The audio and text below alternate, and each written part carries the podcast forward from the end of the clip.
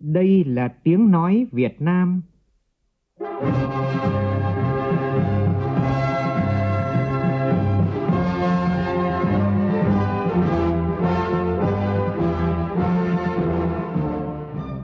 là tiếng nói Việt Nam, phát thanh từ Hà Nội, thủ đô nước Cộng hòa xã hội chủ nghĩa Việt Nam.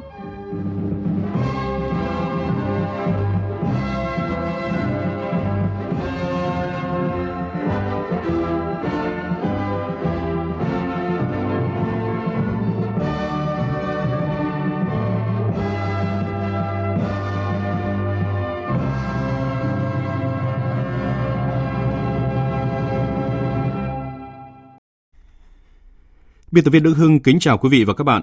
Mời quý vị và các bạn nghe chương trình Thời sự trưa của Đài Tiếng Nói Việt Nam với những thông tin đáng chú ý sau đây.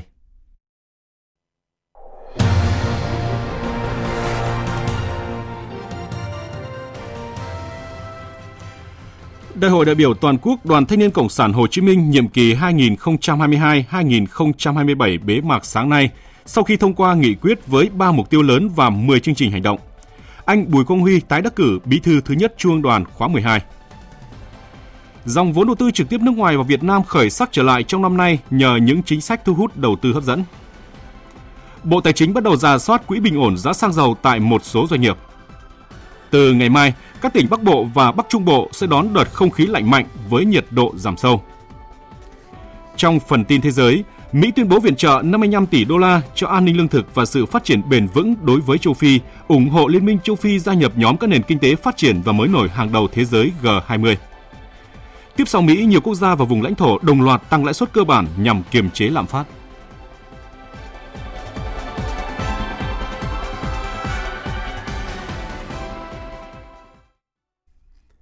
Bây giờ là nội dung chi tiết. Thưa quý vị và các bạn, sáng nay tại phiên làm việc thứ 5, Đại hội Ban chấp hành Trung ương Đoàn khóa 12 nhiệm kỳ 2022-2027 đã ra mắt. Anh Bùi Quang Huy, Bí thư thứ nhất Trung ương Đoàn khóa 11, được tín nhiệm bầu tái đắc cử làm Bí thư thứ nhất Trung ương Đoàn khóa 12, nhiệm kỳ 2022-2027. Phó Thủ tướng Vũ Đức Đam tới dự. Tin của phóng viên Kim Thanh và Phương Thoa. Phát biểu nhận nhiệm vụ, anh Bùi Quang Huy, Bí thư thứ nhất Trung ương Đoàn khóa 12 nhấn mạnh. À, xin trân trọng cảm ơn sự tín nhiệm, kỳ vọng của đại hội đã dành cho 144 anh em chúng tôi. Thay mặt cho Ban chấp hành Trung ương Đoàn khóa 12, tôi xin hứa sẽ là một tập thể đoàn kết, làm việc hết sức trách nhiệm, sáng tạo để cụ thể hóa, hiện thực hóa tất cả những tư tưởng, quan điểm của đại hội chúng ta đã xác lập, thực hiện hoàn thành và thành công các nội dung của nghị quyết mà đại hội đã quyết định. Tại đại hội diễn ra lễ ký kết nghị quyết liên tịch giữa chính phủ và Ban chấp hành Trung ương Đoàn giai đoạn 2022-2027. Phó Thủ tướng Vũ Đức Đam nhận định, nhiệm kỳ qua, việc thực hiện nghị quyết liên tịch giữa chính phủ và Trung ương Đoàn đã đạt được những kết quả toàn diện, là tiền đề để hôm nay chính phủ tiếp tục ký kết với Trung ương Đoàn, trong đó có việc thực hiện phối hợp chăm lo đào tạo bồi dưỡng thế hệ trẻ, phát huy năng lực thanh niên trong các nhiệm vụ phát triển kinh tế xã hội, bảo đảm an ninh quốc phòng. Theo Phó Thủ tướng Vũ Đức Đam, để thực hiện tốt các nhiệm vụ nội dung mà hai bên đã ký, điều đầu tiên cần tập trung là thể chế hóa các chủ trương quan điểm của Đảng về thanh niên và công tác thanh niên mà nghị quyết Đại hội Đảng lần thứ 13 đã đề ra. Đại hội 13 của Đảng đã đặt ra những mục tiêu và khát vọng phát triển của đất nước đến năm 2030 và tầm nhìn đến năm 2045. Nghị quyết liên tịch giữa chính phủ và ban chấp hành trung ương đoàn giai đoạn mới nhằm xác định các nhiệm vụ giải pháp phối hợp trọng tâm cụ thể góp phần thực hiện thắng lợi nghị quyết đại hội 13 của Đảng. Các đồng chí đã nói đến vấn đề khởi nghiệp, đổi mới sáng tạo của thanh niên. Thì Thủ tướng Chính phủ đã ban hành quyết định phê duyệt chương trình hỗ trợ thanh niên khởi nghiệp. Điều cần nhất của chúng ta bây giờ đấy là tinh thần quốc gia khởi nghiệp là khát vọng lập nghiệp cho mình nhưng mà lập nghiệp kiến quốc của tuổi trẻ và lan tỏa ra của mỗi người Việt Nam để đất nước chúng ta thực sự là giàu mạnh và tinh thần khởi nghiệp thì phải được lan tỏa từ chính đoàn thanh niên, từ thế hệ trẻ ra toàn xã hội. Cũng trong sáng nay, Đại hội đã biểu quyết thông qua nghị quyết Đại hội đại biểu toàn quốc Đoàn Thanh niên Cộng sản Hồ Chí Minh lần thứ 12 với 3 mục tiêu lớn và 10 chương trình hành động. Thưa quý vị, như vậy Đại hội đại biểu toàn quốc Đoàn Thanh niên Cộng sản Hồ Chí Minh nhiệm kỳ 2022-2027 đã bế mạc sáng nay. Đại hội đã để lại ấn tượng và cả những tâm tư kỳ vọng của 981 đại biểu thanh niên trên cả nước về những chương trình hành động của tổ chức đoàn trong nhiệm kỳ tới. Phóng viên Kim Thanh và Phương Thoa tiếp tục thông tin. Trong không khí trang trọng của đại hội, các đại biểu đã vinh dự nghe những lời căn dặn, gửi gắm tâm tư tình cảm của lãnh đạo Đảng, Nhà nước tới thế hệ thanh niên trong thời kỳ mới của Tổng Bí thư Nguyễn Phú Trọng trong bài phát biểu chỉ đạo tại phiên trọng thể của đại hội đã thôi thúc thanh niên khắp mọi miền đất nước không ngừng dấn thân, đóng góp sức trẻ xây dựng quê hương đất nước hùng cường. Bác sĩ Đỗ Doãn Bách, Viện Tim mạch Bệnh viện Bạch Mai chia sẻ.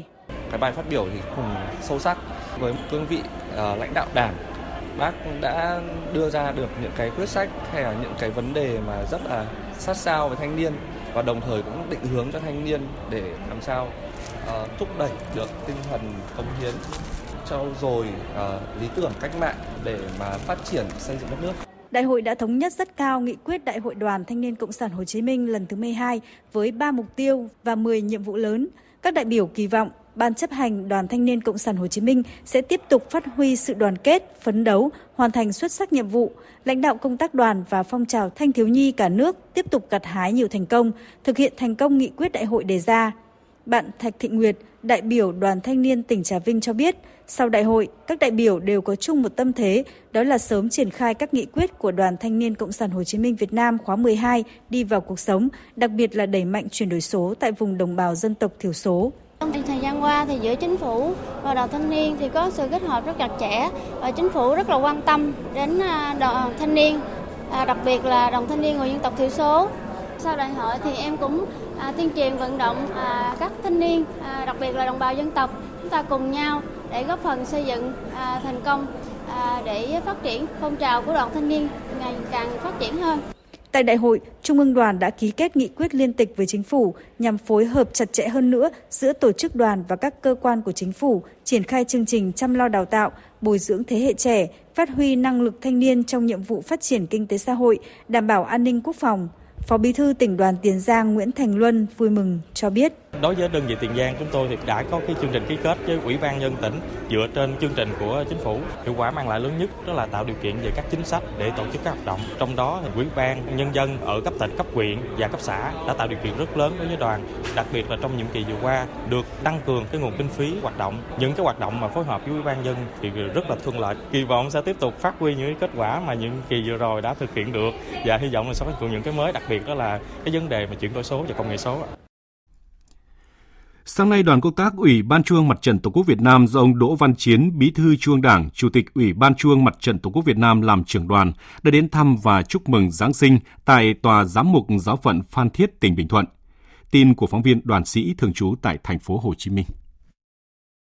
Thay mặt lãnh đạo Đảng, Nhà nước, ông Đỗ Văn Chiến, Bí thư Trung ương Đảng, Chủ tịch Ủy ban Trung ương Mặt trận Tổ quốc Việt Nam đã trao lãng hoa chúc mừng giám mục, các vị linh mục và đồng bào công giáo đón một mùa Giáng sinh an lành, vui tươi, hạnh phúc và tràn đầy hồng ân Thiên Chúa.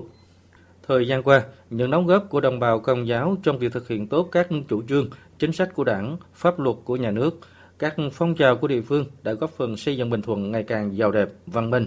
Đặc biệt, được sự chỉ dẫn của Đức Giám mục và Linh mục, thời gian qua, bà con giáo dân thực hiện rất tốt công tác bảo vệ môi trường.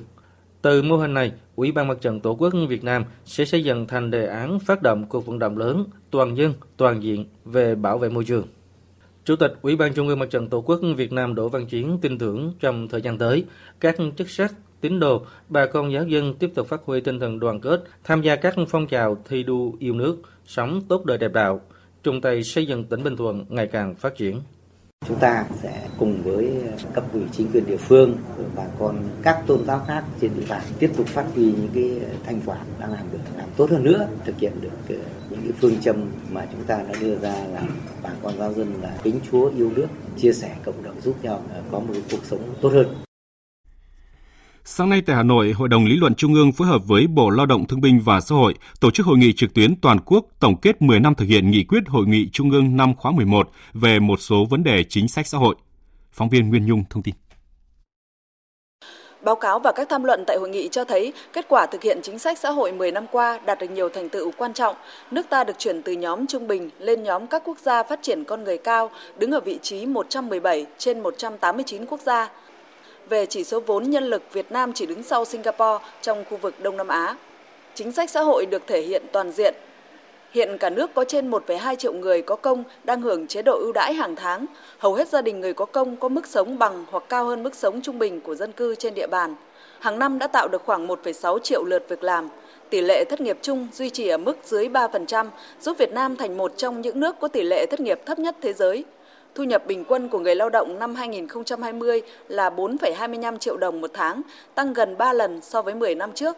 Tiền lương tối thiểu vùng định kỳ được điều chỉnh tăng phù hợp. Việt Nam được cộng đồng quốc tế đánh giá là điểm sáng về giảm nghèo. Từ một quốc gia hơn 70% dân số nghèo đói năm 1990, đến nay tỷ lệ hộ nghèo còn 2,23%.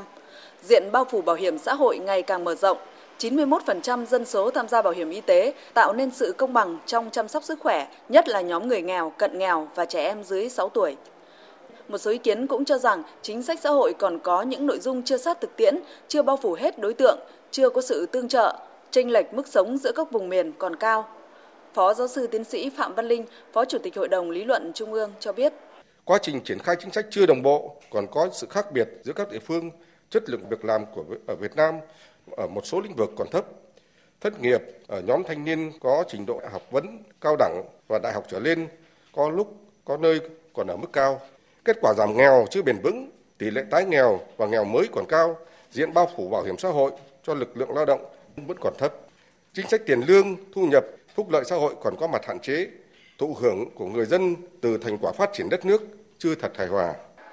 Để tiếp tục phát huy những kết quả đạt được, thời gian tới định hướng công tác hoàn thiện chính sách xã hội đến năm 2030 và tầm nhìn đến năm 2045 sẽ dựa trên 5 quan điểm chủ yếu, trong đó nhấn mạnh đến việc xây dựng và thực hiện chính sách xã hội bao trùm, toàn diện, bền vững, bảo đảm tiến bộ và công bằng xã hội, bảo đảm cung cấp đầy đủ, có chất lượng, cơ hội tiếp cận công bằng về dịch vụ xã hội cơ bản, thiết yếu cho các tầng lớp dân cư. Thưa quý vị và các bạn, đến ngày 30 tháng 11 vừa qua, thành phố Đà Nẵng mới giải ngân đầu tư công đạt 62% kế hoạch Hội đồng Nhân dân thành phố giao. Những tồn tại hạn chế dẫn đến công tác giải ngân vốn đầu tư công chậm là do công tác giải phóng mặt bằng khó khăn, công tác quản lý dự án hạn chế, công tác khảo sát chuẩn bị đầu tư, phê duyệt dự án còn chậm, chưa sát thực tế, năng lực của một số đơn vị tư vấn thiết kế nhà thầu chưa đảm bảo yêu cầu. Đây là những nội dung làm nóng phiên chất vấn tại kỳ họp cuối năm của Hội đồng Nhân dân thành phố Đà Nẵng vừa diễn ra. Thông tin từ phóng viên Thanh Hà. Đại biểu Huỳnh Bá Cử đặt vấn đề công trình khu dân cư Bào Gia Phước do Ban Quản lý Dự án Đầu tư xây dựng các công trình dân dụng và công nghiệp Đà Nẵng điều hành dự án, triển khai từ năm 2015 cho đến nay vẫn chưa hoàn thành.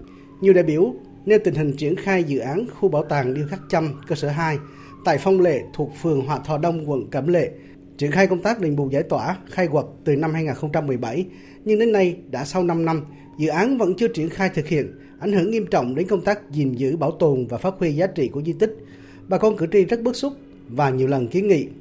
Đại biểu Trần Vũ Di Mẫn đề nghị làm rõ việc giải ngân vốn đầu tư công đạt thấp và các nguyên nhân cơ bản đã được Sở Kế hoạch và Đầu tư nêu ra vẫn không khác những năm trước. Theo ông Mẫn, cần làm rõ trách nhiệm của các cơ quan đơn vị. Theo báo cáo của Ủy ban nhân dân thành phố Đà Nẵng, có đến 226 công trình dự án chậm thanh quyết toán và bàn giao theo luật đầu tư công. Nhiều công trình chậm thanh quyết toán kéo dài gần 20 năm. Ông Trần Vũ Duy Mẫn chất vấn đề nghị sở cho biết các giải pháp nào có các giải pháp nào để xử lý tình trạng này sở có thể cam kết bao nhiêu dự án công trình hoặc tỷ lệ phần trăm bao nhiêu dự án công trình trong nhóm này sẽ hoàn thành thanh quyết toán và đưa vào bàn giao sử dụng trong năm 2023 để giảm bớt con số các dự án công trình tồn động, chậm thanh quyết toán, chậm bàn giao, nhất là đối với các dự án cơ sở hạ tầng khu dân cư. Xin cảm ơn. Trả lời chất vấn, bà Trần Thị Thanh Tâm, Giám đốc Sở Kế hoạch và Đầu tư thành phố Đà Nẵng cho biết qua rà soát 226 dự án quyết toán chậm so với luật đầu tư công. Sở Kế hoạch Đầu tư đã có báo cáo cụ thể. Thì dự kiến hiện nay đối với các dự án mà sẽ phải hoàn thành trong năm 23 thì chúng ta là sẽ còn khoảng 56 dự án còn đối với các dự án còn lại liên quan tới cái việc mà đền bù giải tỏa còn một hai hộ thì sở kế hoạch đầu tư sẽ có trách nhiệm làm việc với lại ủy ban nhân các quận huyện cũng như sở tài nguyên môi trường sẽ có cái hướng để mà báo cáo ủy ban nhân thành phố tháo gỡ để cố gắng làm sao thì cái số lượng dự án mà trong năm 2023 bị kéo dài sẽ cố gắng là tháo gỡ với cái số là đạt hiệu quả cao nhất. Ông Lưu Nguyễn Minh Triết, Phó Bí thư Thường trực Thành ủy, Chủ tịch Hội đồng nhân dân thành phố Đà Nẵng nêu lên tình trạng đùn đẩy trách nhiệm giữa các cơ quan đơn vị hữu quan Đơn cử như dự án khu bảo tàng điêu khắc trăm cơ sở 2, các sở ngành đùn đẩy trách nhiệm cho nhau nên đã 6 năm nay vẫn chưa xong thủ tục khởi công, trong khi nguồn vốn không thiếu. Ông Lương Nguyễn Minh Triết yêu cầu cần làm rõ trách nhiệm, việc giải ngân vốn đầu tư công chậm thuộc về ai, đơn vị nào. Trách nhiệm của ai? Ban quản lý dự án hay là hội đồng giải phóng mặt bằng hay là sở ngành liên quan hay là nhà đầu tư hay là người thi công dự án chắc chắn nó phải có trách nhiệm chứ còn nói thì không thấy trách nhiệm như thế này còn bảo tàng trăm hai tôi nói là đã nói từ 2017 thì cứ tiến độ cái này hư hết rồi lấy gì mà bảo tồn? Cứ ngó qua ngó lại để qua để lại thủ tục này thủ tục kia 6 năm trời không khởi công được. Cái này phải xem xét trách nhiệm. Hội đồng Nhân dân thành phố Đà Nẵng khóa 10 vừa bế mạc kỳ họp cuối năm, trong đó đáng chú ý là địa phương đã thông qua nghị quyết xây dựng chính sách thu hút bác sĩ cho các cơ sở y tế công lập thành phố Đà Nẵng giai đoạn 2023-2025. Theo nghị quyết này, các chức danh được thu hút là tiến sĩ, bác sĩ chuyên khoa cấp 2, bác sĩ nội trú, thạc sĩ, bác sĩ chuyên khoa cấp 1, bác sĩ đa khoa. Người trong diện thu hút được hưởng chế độ thu hút một lần ngay sau khi về nhận công tác.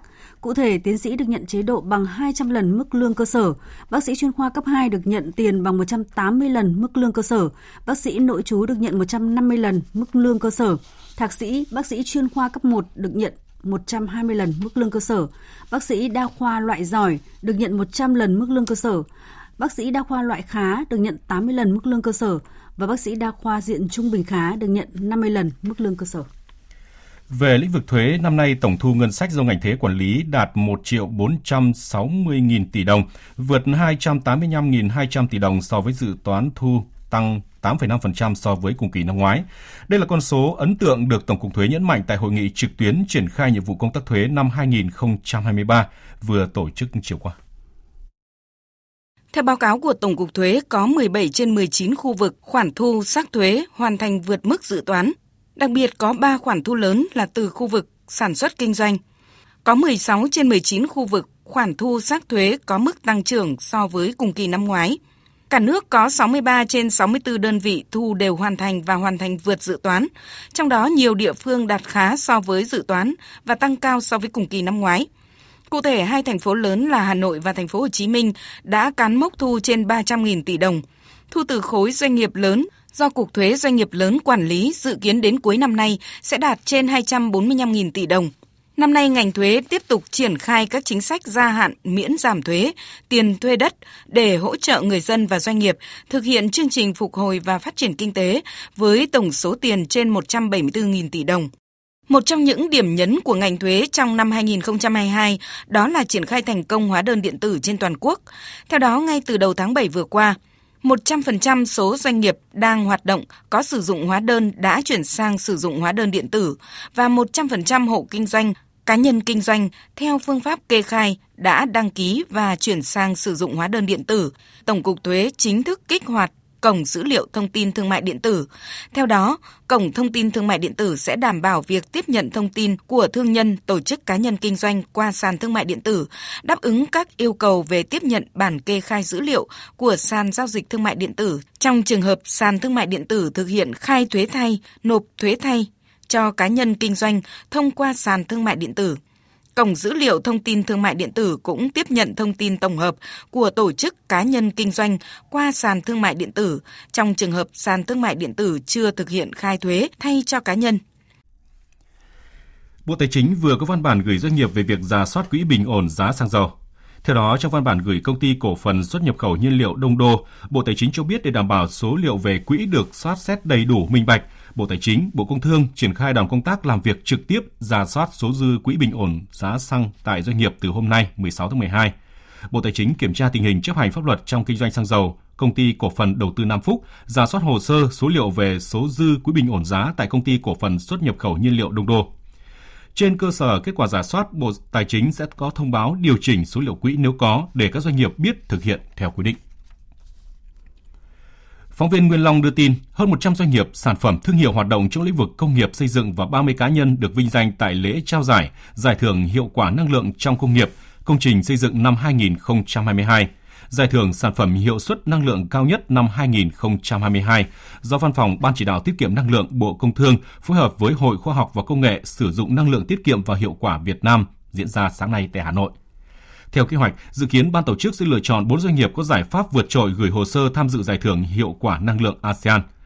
Đại diện Hội Khoa học và Công nghệ sử dụng năng lượng tiết kiệm và hiệu quả Việt Nam, đơn vị chủ trì các giải thưởng trong những năm qua, ông Nguyễn Đình Hiệp, Chủ tịch hội đánh giá cao ý nghĩa của giải thưởng cũng như nhiều giải pháp sáng kiến về sử dụng năng lượng tiết kiệm và hiệu quả của các đơn vị cá nhân tham gia giải. Các tập thể và cá nhân được vinh danh đều là những điển hình xuất sắc với những giải pháp công nghệ đem lại hiệu quả tiết kiệm năng lượng cao, có thể nhân rộng và thúc đẩy hoạt động tiết kiệm năng lượng trong hoạt động sản xuất, kinh doanh và sinh hoạt của cộng đồng. Tiềm năng tiết kiệm năng lượng của Việt Nam còn rất lớn, do đó việc áp dụng và thực hiện các giải pháp tiết kiệm năng lượng tại các cơ sở sử dụng năng lượng cùng với việc đầu tư đổi mới công nghệ để đưa ra thị trường những sản phẩm hiệu suất năng lượng cao hơn sẽ mang lại lợi ích to lớn góp phần đảm bảo an ninh năng lượng quốc gia, giảm thải khí nhà kính và bảo vệ môi trường. Sáng nay tại thành phố Phú Quốc, Ủy ban nhân dân tỉnh Kiên Giang tổ chức lễ đón nhận bằng di sản văn hóa phi vật thể quốc gia nghề thủ công truyền thống tri thức dân gian nghề làm nước mắm ở Phú Quốc của Bộ trưởng Bộ Văn hóa Thể thao và Du lịch. Phóng viên Lam Hiếu đưa tin. Sau khi được thành lập vào năm 2000, đến năm 2012, sau nhiều nỗ lực, nước mắm Phú Quốc đã là sản phẩm đầu tiên của Việt Nam được bảo hộ xuất xứ hàng hóa chỉ dẫn địa lý tại 28 nước liên minh châu Âu. Năm 2017 được nhà nước công nhận nghề và làng nghề truyền thống sản xuất nước mắm. Đến tháng 5 năm 2021, được Bộ Văn hóa, Thể thao và Du lịch chứng nhận là di sản văn hóa phi vật thể quốc gia nghề thủ công truyền thống tri thức dân gian, nghề làm nước mắm Phú Quốc. Nghề làm nước mắm ở Phú Quốc đã được hình thành hơn 200 năm nay. Hàng năm Phú Quốc sản xuất từ 20 đến 30 triệu lít nước mắm, tính từ 25 độ đạm trở lên. Ông Đặng Thành Tài, giám đốc công ty trách nhiệm hữu hạn Hưng Thành, phó chủ tịch hội nước mắm Phú Quốc vui mừng cho biết. Đây là đánh dấu một cái bước phát triển cái văn hóa ẩm thực, cái bản sắc của dân tộc Nam. Đây một là kết quả của cái quá trình từ lâu đời, từ các thế hệ, từ thời cha ông để thế hệ bây giờ là phát huy, tiếp tục phát huy để đạt được một như ngày hôm nay. Riêng đối hiệp hội đây là một bước cái đánh dấu một cái sự phát triển của hội nước mắm Phú Quốc. Thì đây cũng là một cái đà phát triển để khẳng định cái vị thế của nước mắm Phú Quốc trên thị trường đã có tiếng nói mạnh hơn để mà phát triển thêm cái nghề nước mắm truyền thống tại Phú Quốc.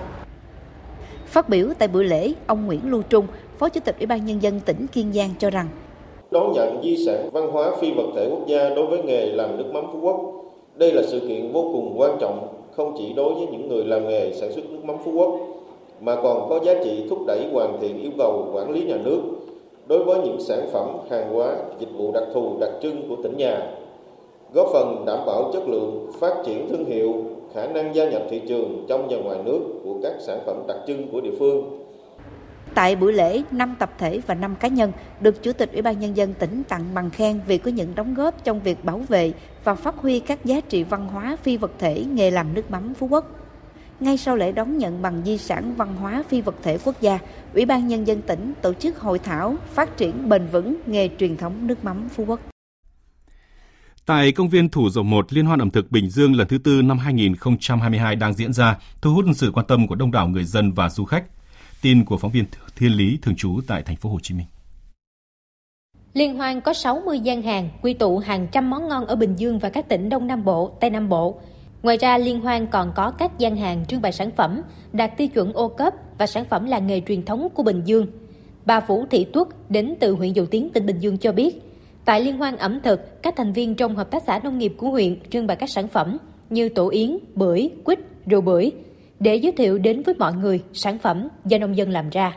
Lễ hội ngày hôm nay của tỉnh tổ chức thì um, tụi tôi đến đây tham dự cũng rất là vui. Tại vì để mình đi giới thiệu được sản phẩm của mình dạ rồi mình học hỏi các đơn vị khác. Mong muốn ờ, cái sản phẩm của mình kết nối lại với lại các cái doanh nghiệp với các siêu thị đồ đó để mình kết nối lại sản phẩm của mình bán nhanh hơn. Theo ông Nguyễn Thanh Phong, Phó Giám đốc Sở Văn hóa Thể thao và Du lịch tỉnh Bình Dương, liên hoan là dịp giới thiệu quảng bá hình ảnh Bình Dương và cũng là sân chơi thiết thực cuối năm cho người dân, công nhân lao động. Hàng đêm đều có cái chương trình văn nghệ cũng để phục vụ cho du khách đến ờ, vui ăn uống, vui chơi và giải trí.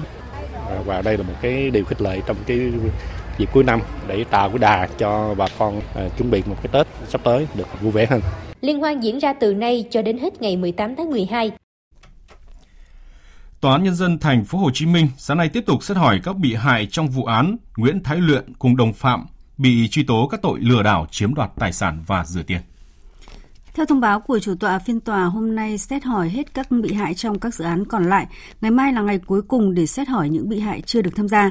Sáng Chủ nhật ngày 18 tháng 12, đại diện Viện Kiểm sát sẽ trình bày bản luận tội và phiên tòa bước sang phần tranh luận. Ngoài ra, theo Hội đồng xét xử, trong những ngày xét hỏi vừa qua, nhiều bị hại yêu cầu được nhận đất. Tuy nhiên, đối với những yêu cầu này, Hội đồng xét xử sẽ đánh giá và xem xét có đúng quy định của pháp luật hay không. Sau khi nghị án, nếu xét thấy không đúng quy định sẽ bác yêu cầu bị cáo Nguyễn Thái Luyện thành lập công ty địa ốc Alibaba kinh doanh trong lĩnh vực bất động sản.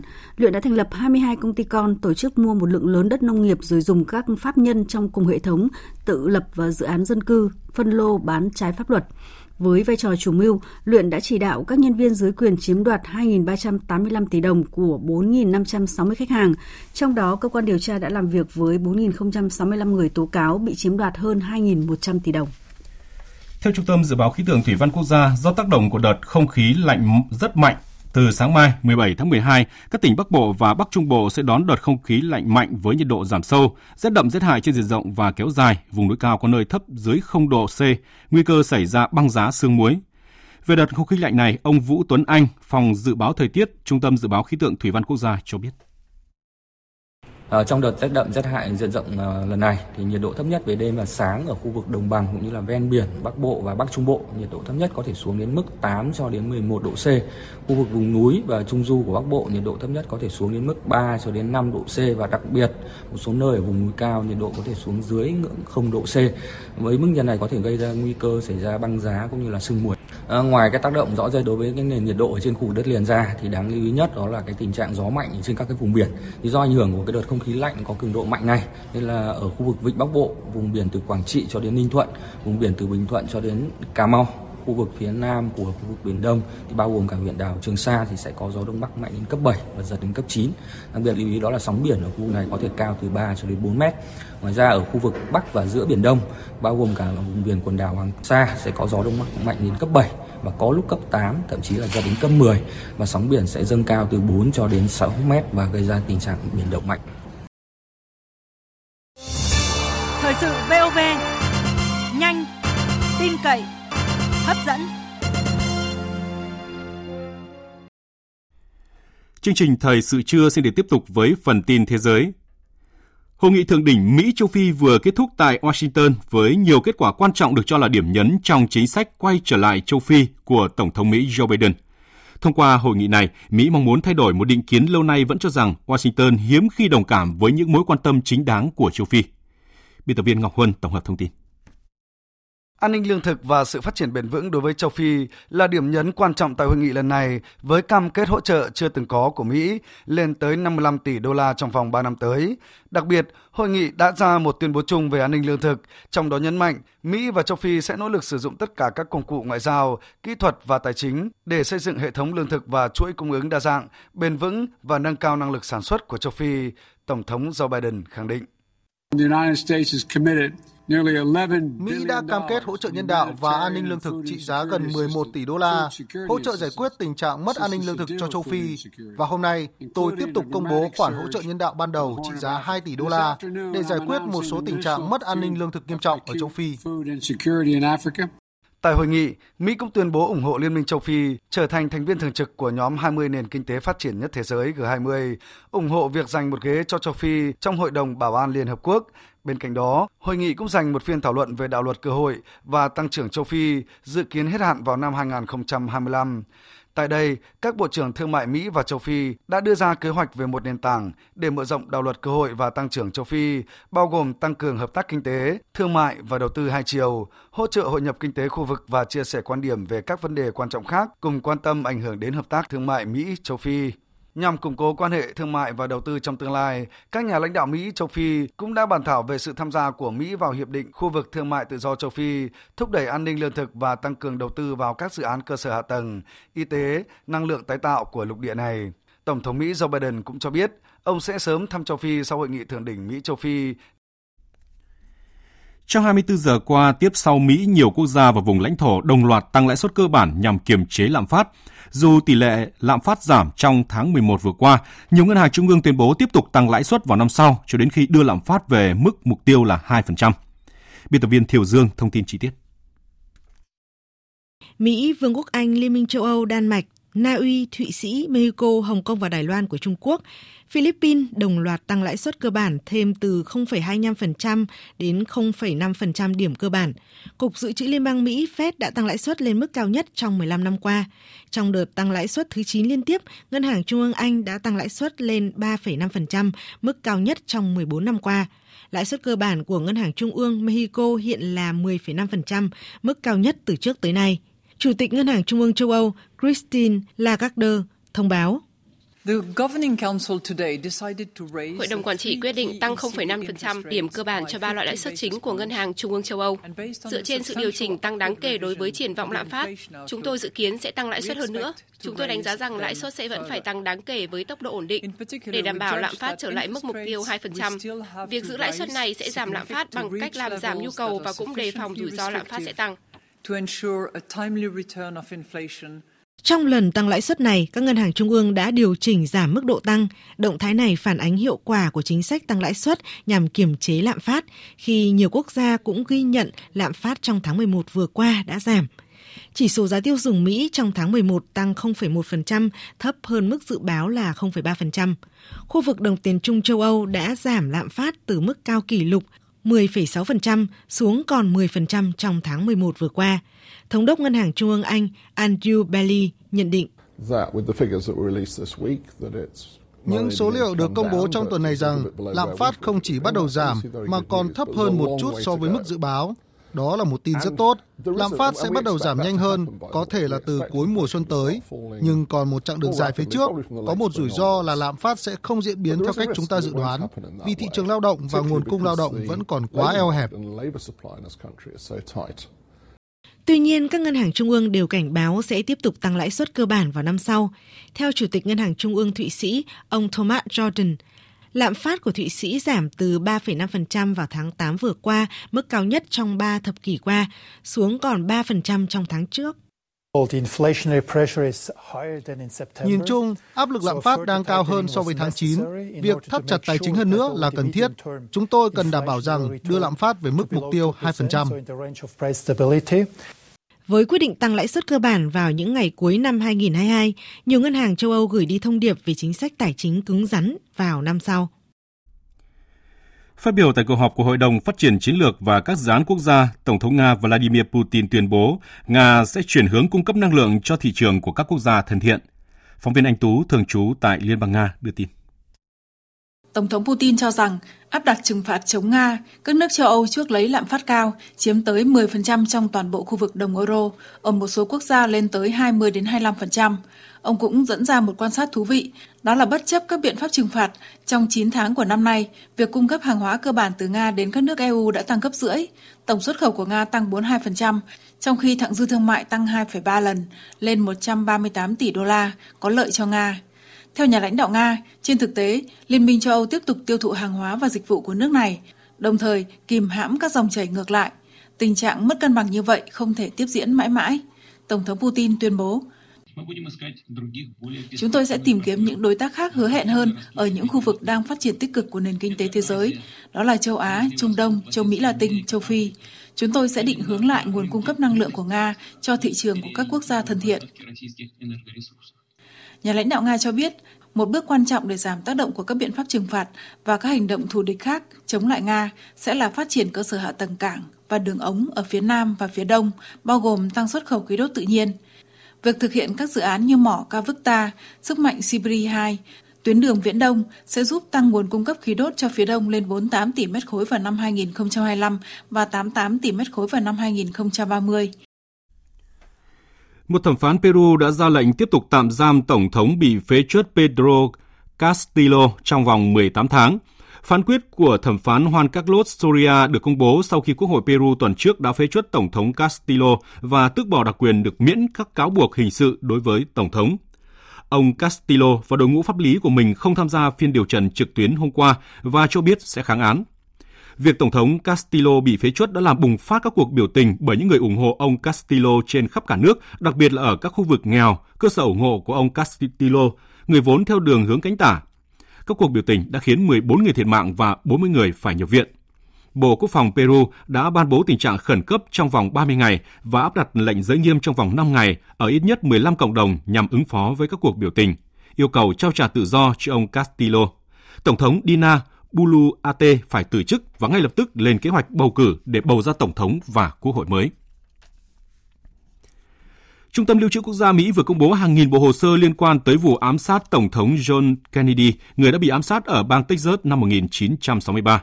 Đây là đợt bổ số công bố tài liệu lớn nhất kể từ năm 2018 liên quan tới cái chết của ông Kennedy, Tổng thống Mỹ thứ tư bị ám sát khi vẫn đang tại nhiệm. Trước đó, Trung tâm Lưu trữ Quốc gia Mỹ đã công bố tổng cộng khoảng 55.000 bộ hồ sơ kể từ hạn chót mà Quốc hội Mỹ đưa ra. Chính quyền Tổng thống Joe Biden cho biết gần 16.000 bộ hồ sơ cần được giả soát lại và đã cấp phép công bố hơn 70% số này. Tổng thống Biden đã ra lệnh công bố toàn bộ các tài liệu còn lại trước ngày 30 tháng 6 năm sau nếu không có ngoại lệ. Ít nhất hai người thiệt mạng và hàng chục người khác đang còn mắc kẹt sau một trận lở đất xảy ra sáng sớm nay ở bang Selangor ở vùng duyên hải phía tây Malaysia. Phóng viên Ngọc Diệp thường trú tại Thái Lan theo dõi khu vực ASEAN thông tin. Theo cơ quan cứu hộ và phòng cháy bang Selangor, vụ lở đất xảy ra tại khu cắm trại vào khoảng 2 giờ sáng cùng ngày. Cơ quan này vẫn đang nỗ lực tìm kiếm 51 người mất tích. Tính đến 7 giờ sáng 16 tháng 12, lực lượng chức năng đã giải cứu được 23 người an toàn. Tổng cộng 79 người có mặt tại hiện trường khi vụ lở đất xảy ra. Theo ông Norazam Khamis, người đứng đầu cơ quan cứu hộ và phòng cháy bang Selangor, đất lở từ độ cao khoảng 30 mét bên trên khu cắm trại, vùi lấp vùng diện tích khoảng 0,4 hecta. Địa điểm này nằm ngay gần cao nguyên Genting, có khung cảnh đồi núi hấp dẫn khách du lịch. Lở đất từng xảy ra ở bang Selangor, bang giàu có nhất tại Malaysia do ảnh hưởng của hoạt động phá rừng và khai hoang đất. Khu vực này hiện đang trong mùa mưa nhưng không có mưa lớn hay động đất trong đêm 15 tháng 12.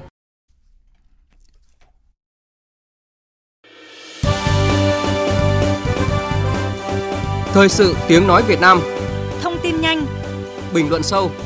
Tương tác đa chiều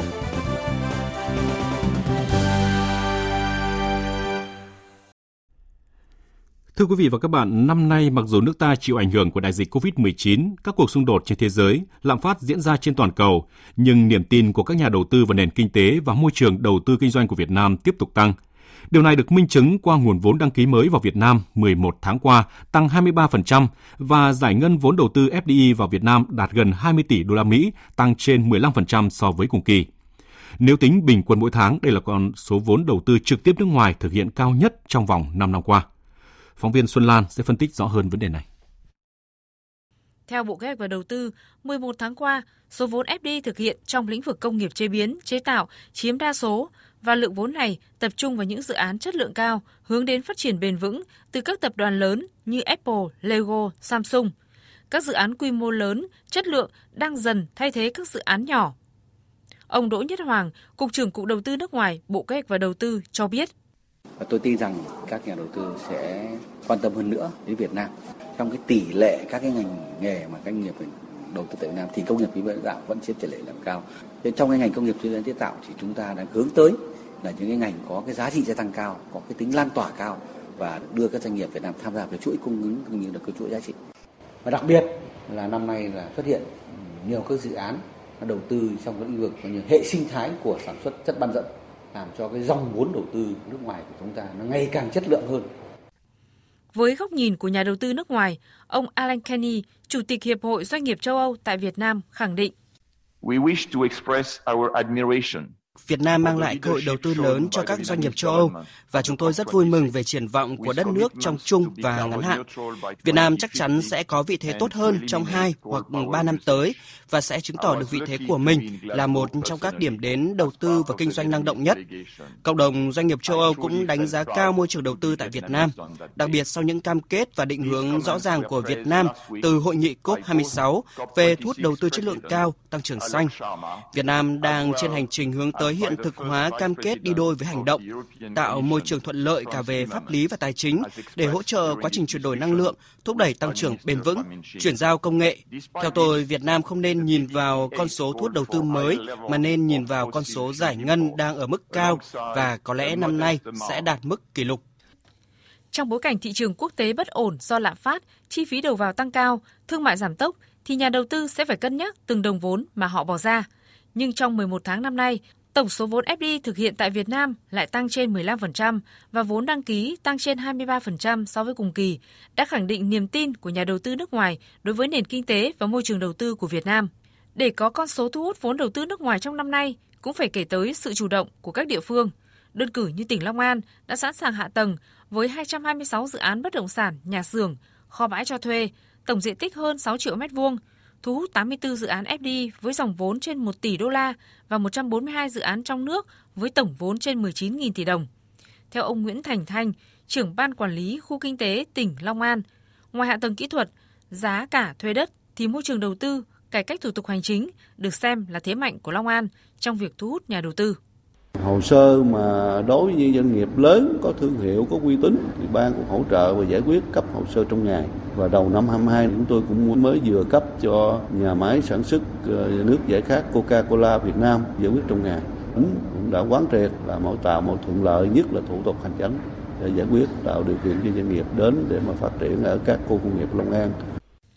Dự báo tình hình kinh tế của Việt Nam sẽ còn rất nhiều khó khăn trong bối cảnh thế giới khó đoán định nhưng về dài hạn, Việt Nam được các tổ chức nước ngoài đánh giá vẫn là điểm đến hấp dẫn của dòng vốn đầu tư nước ngoài, bởi đây là địa bàn quan trọng mà các nước hướng tới để thực hiện các hoạt động chế biến, chế tạo, cung cấp cho thị trường khu vực ASEAN và thế giới. Bà Vikina Forte, Chủ tịch Hiệp hội Hoa Kỳ tại Việt Nam cho rằng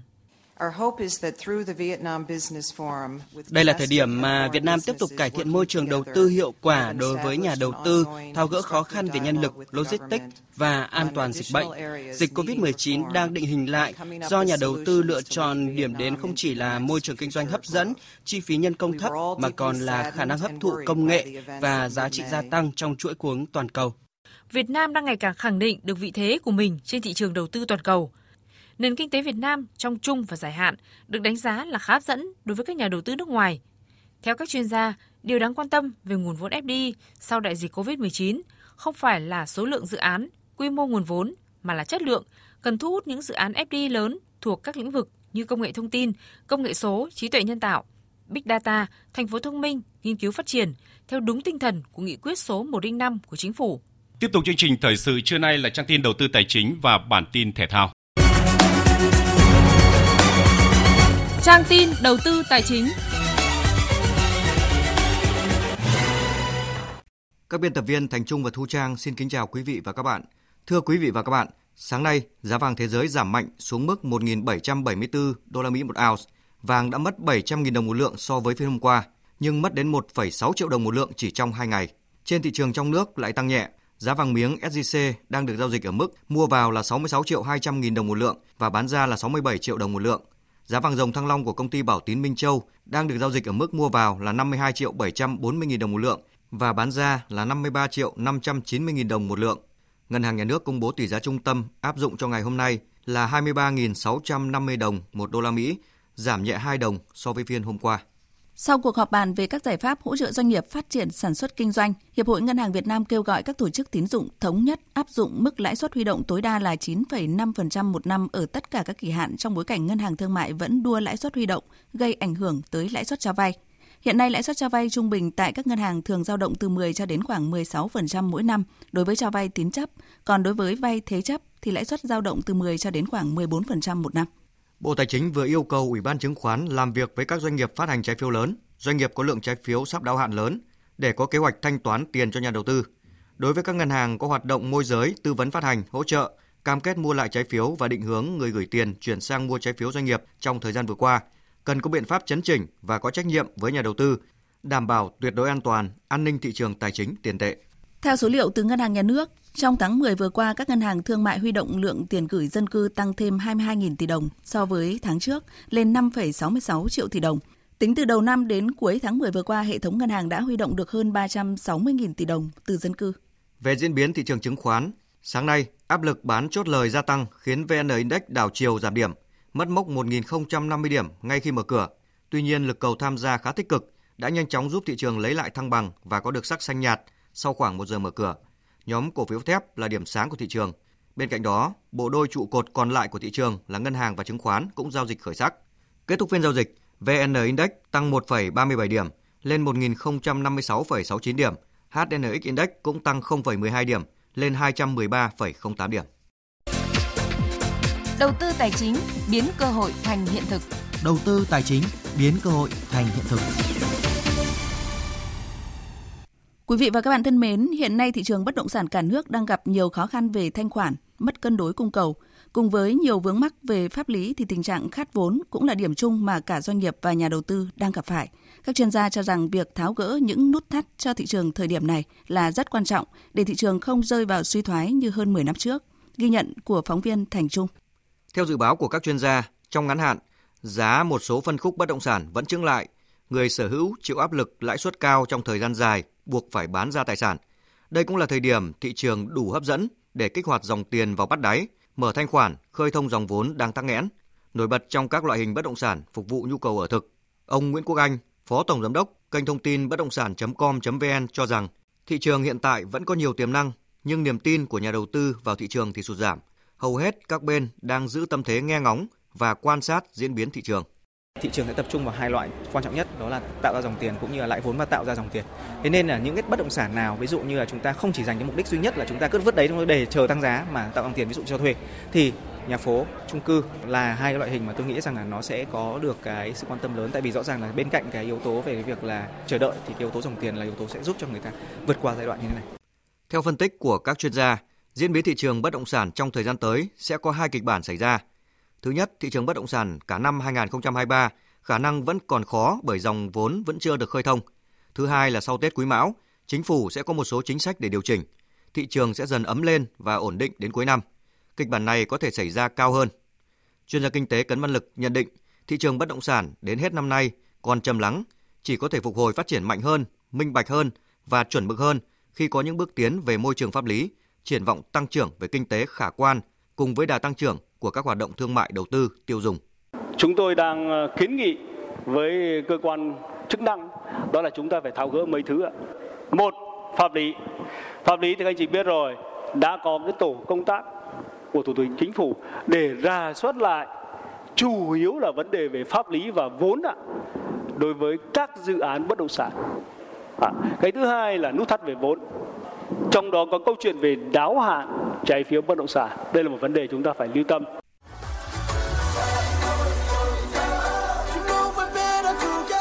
Nhật ký World Cup 2022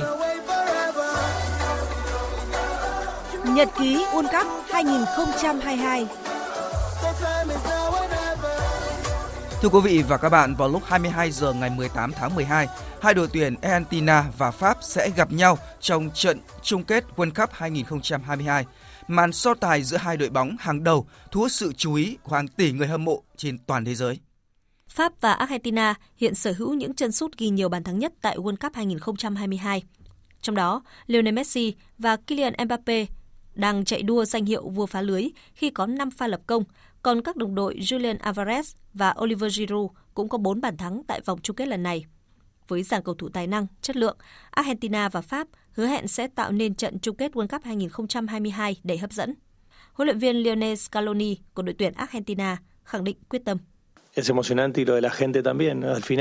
Ở giờ đây thì chúng tôi đã có mặt ở trận chung kết và Argentina đang đứng trước cơ hội vô địch. Tôi vô cùng tự hào khi là huấn luyện viên trưởng của một đội tuyển quốc gia lọt vào trận chung kết. Tôi không muốn so sánh mình với một huấn luyện viên nào khác. Trách nhiệm của tôi và các cầu thủ là cống hiến hết mình vì đội tuyển Argentina.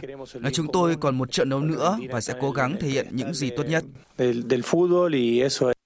Trong khi đó, huấn luyện viên Didier Deschamps của đội tuyển Pháp đánh giá cao vai trò của Messi đối với đội tuyển Argentina và cho biết sẽ đưa ra đấu pháp hợp lý trong cuộc đấu trí giữa hai đội trong trận chung kết. Messi đã thể hiện xuất sắc kể từ đầu giải. Cậu ấy chạm bóng nhiều và trông rất là sung sức. Ờ, chúng tôi phải làm mọi cách để ngăn chặn cậu ấy và họ cũng sẽ làm điều tương tự với một số cầu thủ của chúng tôi. Argentina hiện nay không như một đội bóng mà chúng tôi đã đối mặt 4 năm trước. Họ chưa chắc chắn và bình tĩnh hơn rất nhiều. Messi cũng tận dụng cơ hội rất hiệu quả. Nhưng Argentina không chỉ có riêng Messi, họ còn có nhiều cầu thủ tài năng khác. Chúng tôi sẽ vào trận với chiến thuật hợp lý và cố gắng giành kết quả tốt.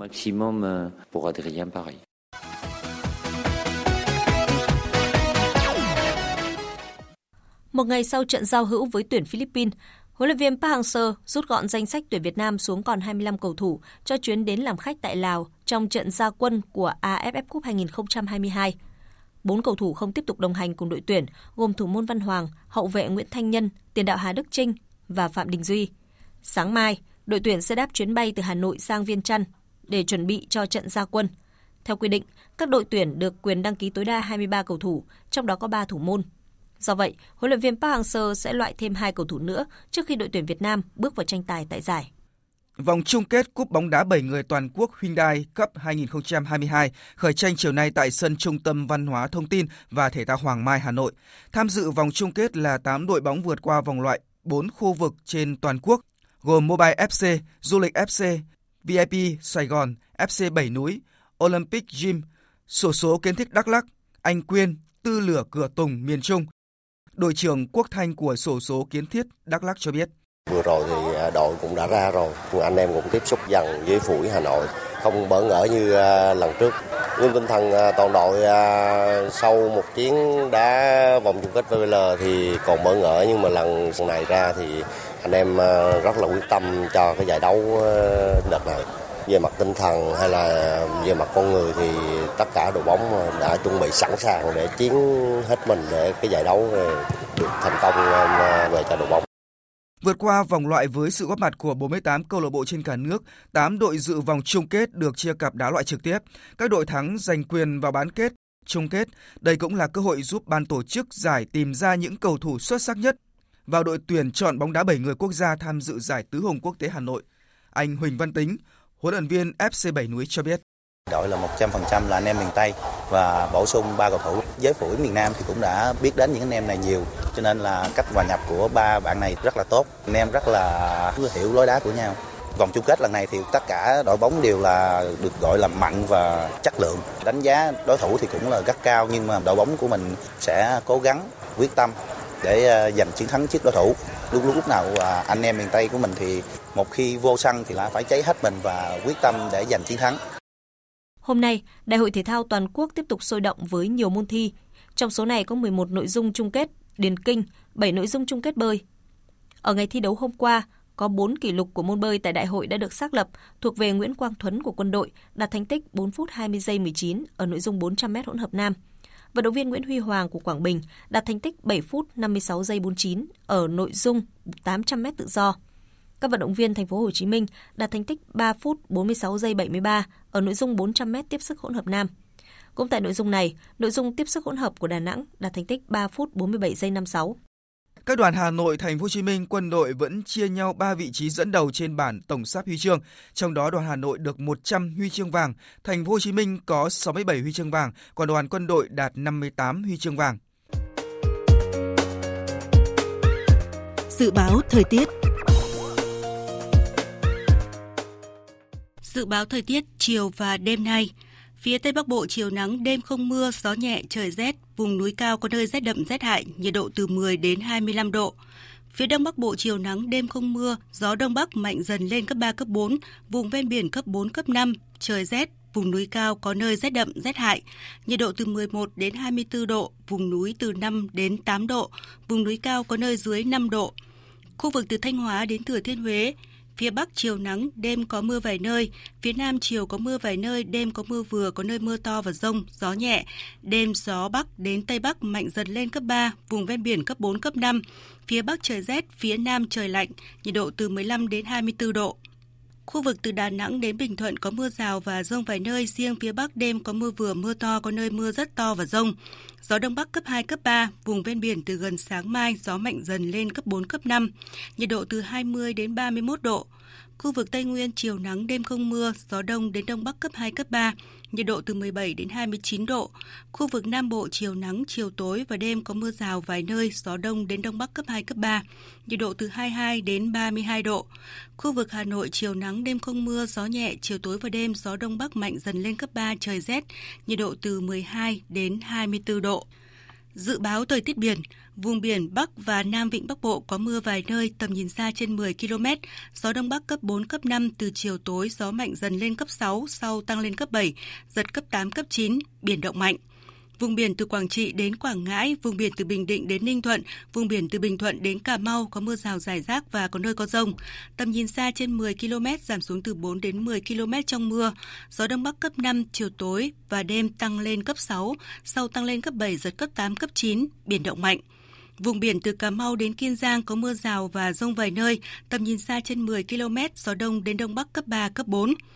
Khu vực Bắc Biển Đông, khu vực quần đảo Hoàng Sa thuộc thành phố Đà Nẵng có mưa rào và rông vài nơi, tầm nhìn xa trên 10 km, gió Đông Bắc cấp 6, có lúc cấp 7, giật cấp 8, cấp 9.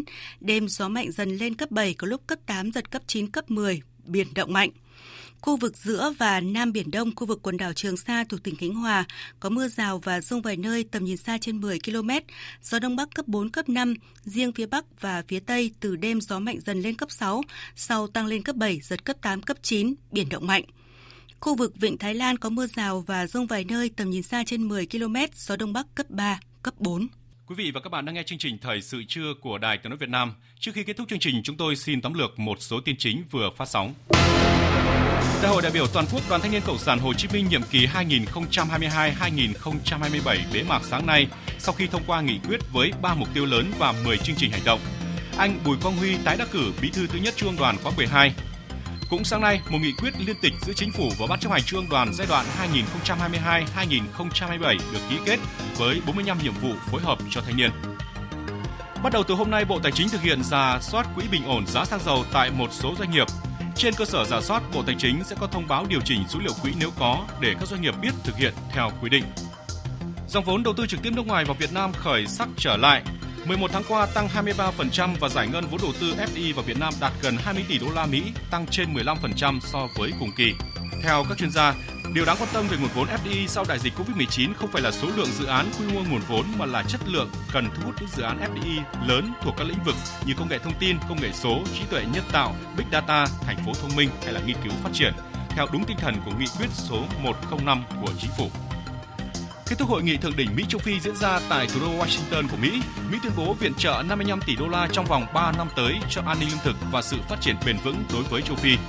Tổng thống Biden cũng ủng hộ Liên minh châu Phi gia nhập nhóm các nền kinh tế phát triển và mới nổi hàng đầu thế giới G20.